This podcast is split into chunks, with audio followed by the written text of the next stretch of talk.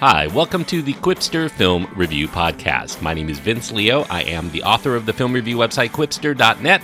I invite you to check out over 4,000 of my written reviews. You can read anytime. Qwipster.net is where to go. That's Q W I P S T E R.net. While you're there, I do encourage you to check out the other podcast that I host. It's similar to this one, a little bit more trivia, a lot more history as far as the making of the films. It is called Around the World in 80s Movies. If you're a fan of 80s movies like I am, I definitely do encourage you to check that out. You can go to qwipster.net for the link to that podcast. Today I'm going to be looking at the latest from Pixar Disney. It is called Onward, obviously an animated feature. It is a PG rated film. It does have action, peril, and some mild thematic elements. The runtime is an hour and 42 minutes. The voice cast includes Tom Holland and Chris Pratt primarily. Julia Louis Dreyfus, Octavia Spencer, and Mel Rodriguez also support with their voices. The director is Dan Scanlon, who also co writes the screenplay along with Jason Headley and Keith Bunin. Now, in Onward, the basic story is about these two teenage brothers. They happen to be elves because this is a fantasy animated adventure. It's set in this town called New Mushroomton, and they go on a quest that requires them to tap into this long forgotten magic that exists in this world. To have one more day with the father who passed away before his youngest was even born.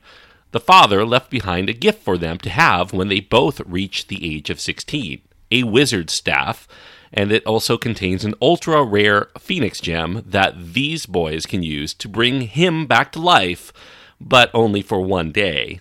Once the spell is cast, the process goes through, but it gets interrupted halfway, and that leaves only Dad's animated legs left behind to get to know. As this is a PG rated film, Dad appears with his, his chinos on, so you don't have to worry about that. If they want to talk to Dad or give him so much as a hug, they're going to have to find another very rare Phoenix gem before the day runs out. Now, we learn through the opening narration that this world was once a place of great wonder and magic, a fantasy land of fairies and wizards and elves and all manner of mystical creatures. The creatures all still exist in this world, but technological advancements have supplanted the need for magic over the years to the point where most of the inhabitants of this world don't even know how to practice that magic any longer. And this theme tends to fit into the central motif of most of the Pixar films today, which is that you have to reach beyond your comfort zone and take some risks to uh, affect some positive change in your life. Tom Holland voices Ian Lightfoot. He's the younger, the socially awkward younger of the two brothers. Barley, played by Chris Pratt, kind of doing his inner Jack Black here. He's the more hard rocking and adventurous older sibling. He's obsessed with the magical world of the past and he's especially passionate about this game called Quests of Yore, which purports to be an accurate portrayal of how things used to be when magic was all the rage. Dan Scanlon, he previously directed Monsters University for Pixar. He's taking the reins here, and this was a project six years in the making for Scanlon. He used elements of his childhood growing up in Michigan for the main story. His own father had passed away in a car accident at the time he was only one years old, and his brother was three years old. And Scanlon's relationship with his older brother inspired this tale of families who move on from the loss of a loved one. Although it's purely a fantasy in terms of a film, some of the story elements do come from his real life, such as the discovery of a cassette tape where he hears his father's voice for the first time in his teenage years. Now, neither Scanlon nor his producing partner were well versed in the realm of fantasy or role playing games. They ended up reaching out to several members of the Pixar family to try to help contribute to the language and the lifestyle of those who are actually into the fantasy genre, who read the books and watch the films and play the games. And they wanted them to add as much flavor as they could to connect with the right audience that likes all of those things. In jokes for fantasy fans are going to abound here. You have references like a second breakfast served at a local theme restaurant, or there's this yogurt shop. Blink and you'll miss it, but it's named Master Froyo. Unicorns, once the most beautiful but rare creatures, are now these pests, kind of like raccoons who rummage through the trash cans. Dungeons and Dragons players are going to get a kick out of some of the things that they see around Barley's Place, the gelatinous cube, one of the classic foes in the role playing realm. And of course, there are the requisite Easter eggs for Pixar fans. The oft seen Pizza Planet truck, the A113 references, all of that stuff is in the mix here. It might require multiple viewings for you to catch it all. Now, although Pixar's films to date have fantasy elements to them, this is really the first to take place entirely within the fantasy genre, so some feeling out of the parameters are going to be necessary. In the early phases of the script, in trying to deal with magic, it was going to be actually Ian who was into magic and his older brother being indifferent but it was determined that narratively audiences would probably have a harder time identifying with Ian's journey if he knew magic from the get go because we don't readily understand or care about magic, so we're not naturally on his side there. So they ended up flipping the brothers in terms of their magic knowledge so that we could make the discoveries along with Ian, who's kind of our conduit for this story. Now, when Tom Holland did get involved, the nature of Ian ended up changing further to match his own personality. He went from being kind of a sarcastic smartass to much more of a sincere one, a shy guy, kind of like his Peter Parker persona in the Spider Man films. Pratt's personality changed too. It allowed Barley to be much more recognizable and being overbearing to his brother, yet still seeming likable to audiences. That's something that Pratt has a specialty in and it pays off very well as we enter the film's second half. Pratt played this role of someone who enjoyed doing a lot of crazy things, but he wasn't deep down a crazy person. He had a rationale for all of the reasons why he does what he does. Now, for the spells involved, Scanlon and his crew underwent brainstorming sessions to come up with over a hundred different kinds of spells and how to cast them and determine how each of them could remedy various situations that these protagonists found themselves enduring. Most of the spells ended up not being used in the film, but the exercise of thinking them through brought about further story elements that transpired due to the nature of these spells. For the longest time, Pixar did not have a title for this project. It was untitled, at least almost till the last minute. They toyed with calling it Half Dad or, or Pants because it was kind of funny, but it didn't really have the right spirit given the emotional underpinning of the tale as presented here. Eventually, they settled on the simple phrase onward because it denoted a positive move forward toward an overall journey, and that's in keeping with the vibe of what they were trying to portray. It also represents a recognition of the past from which one has to move onward. The characters have something from their childhood that they have to reconcile before they can come of age and move forward with theirs.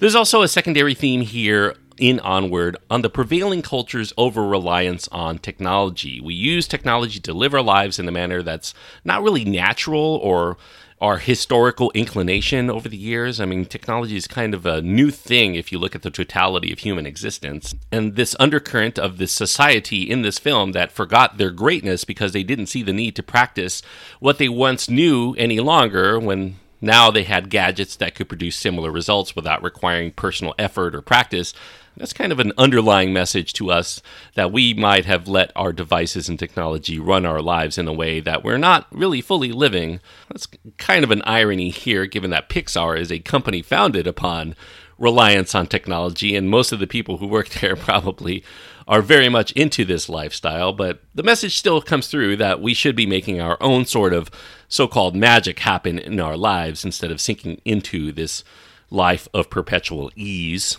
Now, as the film doubles as this personal love letter from Scanlon to his family, he didn't tell his brother about the nature of the movie until it was actually complete.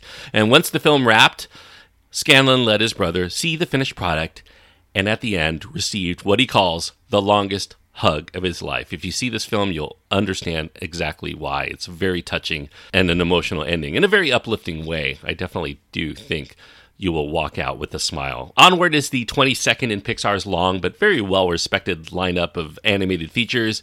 It may not be in the upper echelon of Pixar classics, but that's a really high bar to hurdle given the great films that they've made in the past.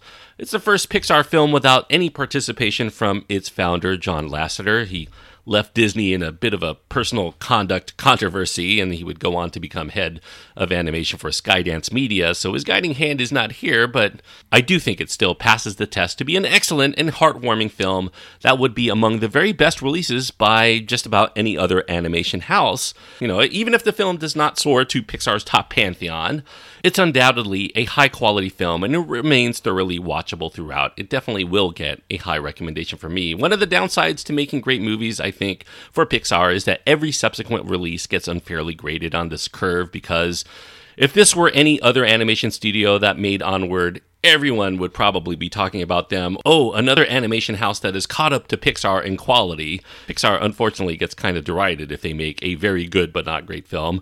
However, you know, the film does end with some touching realizations that will no doubt hit home very well for families, particularly for those where a parent ended up missing early on and that required siblings to look out for one another in the place of that parent. If you find yourself stuck in a rut thinking of how good life could be if only somebody were still around, this Pixar release offers a very sincere message to all of us to appreciate who we are in the now and thank all of those who've helped us all along the way.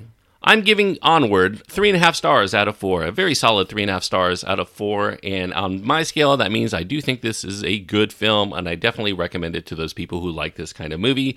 If you're a Pixar fan, you like animated features, if you're into family films, and you just want something that is very entertaining and heartwarming in that Pixar kind of way, it's going to deliver, I think, for you. So, three and a half stars out of four for Onward. If you have your own thoughts about Onward that you want to impart to me, you can find my contact information at my website. You can find links to my Twitter feed, Facebook page, Instagram, my email address.